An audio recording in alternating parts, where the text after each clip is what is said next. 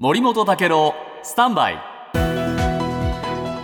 長官読み比べです。最近コロナの話があまり出てきませんが、今日日本経済新聞、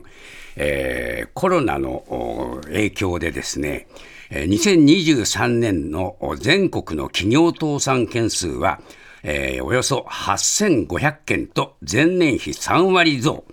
えー8年ぶりの高い水準になったというんですが、これはですね、やっぱり、えーゼロゼロ融資っていうのをやりましたよね、コロナで。えーで、この融資があ今年7月、うん民間、えー金融機関で、えー5万社あー期間が終わってしまった。はいこの後遺症がやっぱり出てるという、この話なんですね。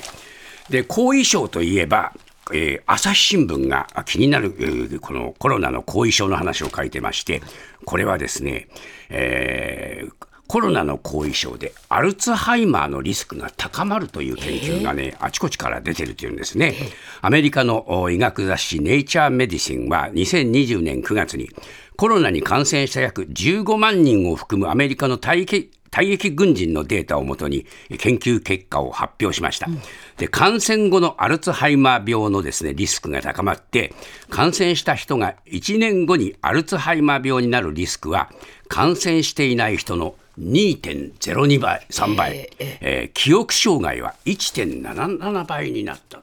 ね、怖いでしょ、